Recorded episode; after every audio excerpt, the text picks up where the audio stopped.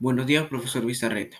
El día de hoy hablaré sobre la relación que existe entre la Belle Époque y la paz armada.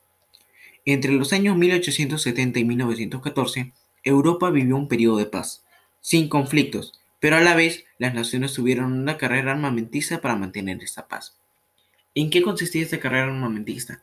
En que mientras estas naciones estaban tranquilas, sin guerras y sin conflictos, iban comprando armamento para próximas guerras que según ellos iban a venir.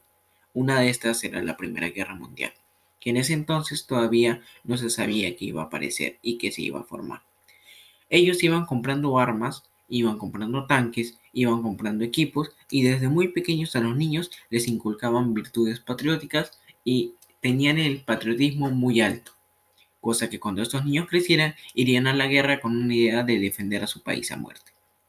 Este patriotismo se generó por las rivalidades que existían entre Gran Bretaña y Alemania y entre Alemania y Rusia. Esto ocurrió mientras que Austria y Hungría formaban una alianza contra sus enemigos y Francia se armaba por temor a quedarse sola. En esta etapa se formaron dos alianzas, una en 1882 llamada como la Triple Alianza, que se formó entre Alemania, Austria, Hungría e Italia, y la otra que se formó más adelante, que fue en 1904, llamada la Triple Entente. Esta se formó entre Gran Bretaña y Francia. Más adelante, en 1907, a esta alianza se le unió Rusia. Por eso en esta época se puede decir que se vivió una paz armada.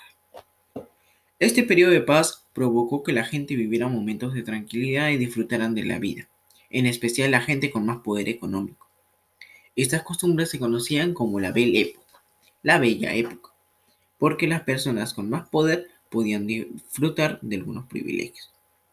Durante la Belle Époque se desarrolló mucho el pensamiento intelectual, analizando las diferencias sociales entre ricos y pobres, así como también se desarrolló el arte, en el cual se expresaron en pinturas, los cuales iban pintando eh, en el día a día. En conclusión, se puede decir que la paz armada convivió con la Belle. Gracias.